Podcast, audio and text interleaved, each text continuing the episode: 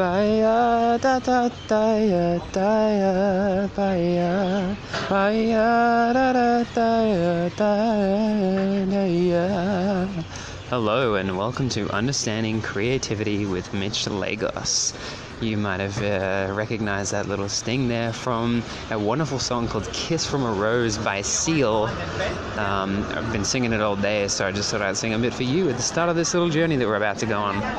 So, today's episode I'm going to call My Unfortunate Audition Experience. Now, uh, as you may or might not know, I am a professional musical theatre performer, and as comes with a job, like a lot of inconsistency, you have to be auditioning and impressing people, etc., etc. And uh, I had an audition today for School of Rock the Musical which you know should be any person's kind of dream to audition for a School of Rock the musical. That's if you're a sane human being. Um, and it was, you know, it wasn't the worst audition experience, but it was an unfortunate audition experience. I'll talk you through it. So I had prepped two songs uh, as they asked one musical theatre song and one rock song. Uh, so I didn't have a lot of time to prep, so I picked what I knew. I picked a song called The Proposal from the autobiography of Samantha, Samantha Brown by Kerrigan and Lowdermilk, and I picked uh, Kiss from a Rose by Seal. Um, had a couple days of practice, which was good. You know, the nice big belty songs uh, really showed off my range. Bit of rock, a uh, bit of comedy, bit of serious stuff. So I thought, you know, this is a package is good. I'll take this into the audition room, and hopefully, what I practiced, I can bring in. You know, 80% uh, of what I practiced at home, I'd like to bring into the audition room. Um, so I always turn up very early to my auditions. Um, always. Uh, I turn up early to everything. It's a bad habit, but maybe it's a good habit. It's just a habit that I have, turning up early to things. So I was there for 45 minutes early, which is good. You know, it gives me time to just chill out. I'm a pacer, so I'll pace around um, and just try to calm my breath, etc. Um, it's funny, the audition scene in Melbourne is different. When you, the expectation is you go in, you sing your song, you leave, and it's either a yes or a no to the next round. Pretty quite quick. So um, the first thing that uh, was probably an unfortunate thing that happened. I was, I didn't, I don't have a lot of my clothes in Melbourne, so I didn't really, I wasn't confident in my choice of clothing, which may sound like a silly thing, but uh, sometimes wearing the right costume for an audition can really give you that extra kick to be comfortable to perform the songs you know the way you can perform them. Um, I had planned to go in with one costume and then the second song, you know, take off my jacket and sing the next one a bit more chilled. Uh, so, costumes, kind of a thing, important. And um, so when I when I got called up to go audition, uh, there was a lady who called me up, and I was like, okay, cool. I had a little jog up the stairs. I was like, energy, here we go, ready to go. Uh, I went to shake her hand, and she didn't really kind of realize, and she had a pen, and she kind of went to shake my hand too, but it was like super awkward, and she like stabbed me in the hand, and I was like, oh, she was like, oh, I stabbed you in the pen, this and that. And I was like, yeah, this is fucking awkward, but you're on the audition panel, so I'm gonna smile and laugh through it. I walk into the room. I'm like, oh, hey guys, how you doing? Head over to the pianist, as you do. They're like, oh, what are you singing? Tell them what I'm singing. Singing, but as as my songs are a mouthful, I'm singing the proposal from the autobiography of Samantha Brown by Kerrigan and Lowdermilk. Is the first song. I had a little stumble on my words, and I was like, oh, that's a good first. That's that's a good way to start the ball. Um, it wasn't a good way to start the ball. So I talked to the pianist through the songs. We, you know, I was asking how, how you doing? Had a long day? Yeah. It always uh, helps to be nice to your pianist because they are your best friend in the audition room. However, today the pianist was not my best friend in the audition room. Um, the song is quite a weird one, the proposal, so I wasn't able to get a backing track. So hearing the piano fresh was kind of difficult. It was very soft. I was singing very loud, which is quite quite a bummer. Uh, she played the song very soft as well. Um, so that was it was unfortunate. I couldn't hear the piano. I didn't really know what I was looking out for, and the timing was kind of a little bit all over the place. And it took me out of the took me a little bit out of the moment.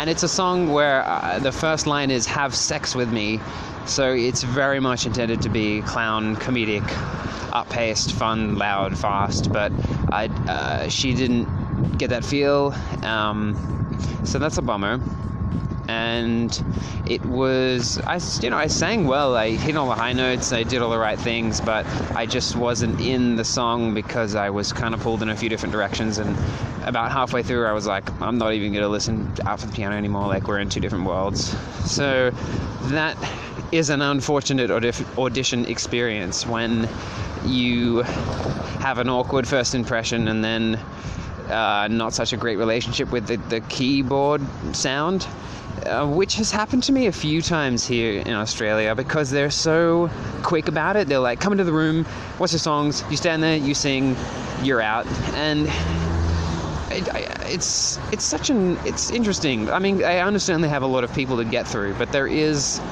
uh, like an archaic element to it that they're going to give you one minute to prove that you can uh, be in their show with a pianist who doesn't know your music in a room you don't know the sound of, etc., etc. I, I, I think musical theatre is is a great thing, but the audition experience is so in the dark ages. Does anyone else out there agree with me?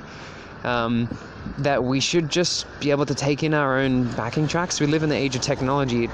I mean, like, if they want to be like serious about it, like they save money. I don't know. Um, but yeah, it would be nice to have a backing track that I have practiced with, that I know I can hear. I can give you a proper performance as opposed to you're going to get like me kind of shitting all over the place. Um, yeah, it's a little bit of a rant for you. I guess I'm a bit annoyed at the pianist and all that sort of stuff. I could blame the pianist, but you know, it's probably my two days of preparation. And starting with a very heavily comedic song was also possibly an unfortunate choice. I think I was more confident with the Kiss from a Rose, so I should have stuck with that. Um, yeah, there's not a lot of info on. Okay, let me step it back for a bit. Let me try to understand the the flow process of what the experience was that I had. I was trying to maintain a certain level of energy that was up and jittery and a clown like kind of energy. Um, I think I was ungrounded. I think I was wobbling around a lot. I could have taken my time more in the room. I think if I didn't try to shake the hand of the lady who had the pen in her hand, uh, it would have, it, it just kind of like a small thing, just kind of knocked me out a bit. So having awareness of things like that, I think it's always nice to go up to the panel and to go along the board and just say, "Hey, how you doing? I'm Mitch. Um, I felt the offer was there, but because I had that awkward. Normally I would do such a thing, but because I had that awkward little handshake with the girl just before going in, I I second guessed it and I went straight to the penis. So it's interesting how one little thing like that can kind of throw you off all over the place um, which is I really dislike that about the Australian audition experience. They didn't even ask me to sing my second song, which was, you know, it happens when they, when you give a shit performance, they're like, all right, like we're not gonna waste our time because we got a lot of people to get through. But um, yeah, I guess maybe, maybe musical theater is like an oversaturated scene and in because that doesn't mean that it's not possible. I think there's a lot of uh, uh, people that are, you know, succeeding, and there's a lot of people that are growing in the scene. So it's good that a lot of people are trying, etc.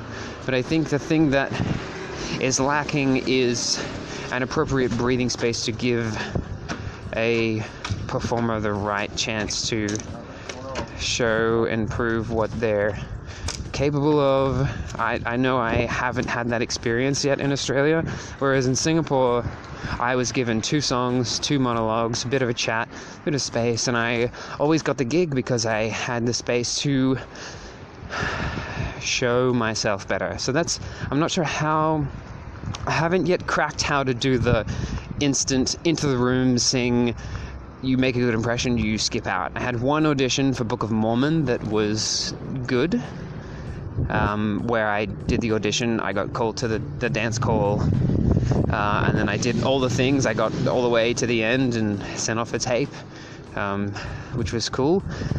Um, but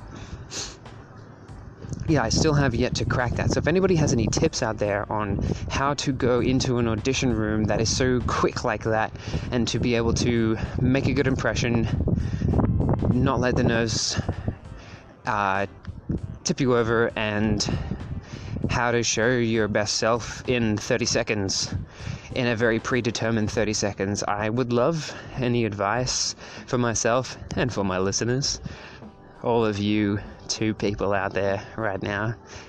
But um, I do this podcast to be able to practice many things. Uh, my reflections on my creative journey, uh, my thoughts on creativity as, as, a whole, and just practicing how to be able to communicate myself better. I hit record and I don't stop until the episode is done every time. So um, sometimes I do an intro first and then do the bulk of it. But yeah, I'm trying to practice many skills here at once. So if you're listening, I appreciate it. And I think if anybody is listening at this point in time, whether it be in the past, uh, well, this is present Mitchell saying in the past, but if anybody listens is listening to this right now, contact me and I will send you a free shirt. Uh, yes, that's what I'll do. I'll send you a free shirt because you're an early listener and you're listening to my early works and you made it through my rant for the day, so I think you deserve it. All right. Um, this has been the Mitch Lagos audio show with my not the we we we cut that. We're going to understanding creativity with Mitch Lagos. Uh, thank you very much for listening, and I'll be back again tomorrow for another episode. Much love. Peace out.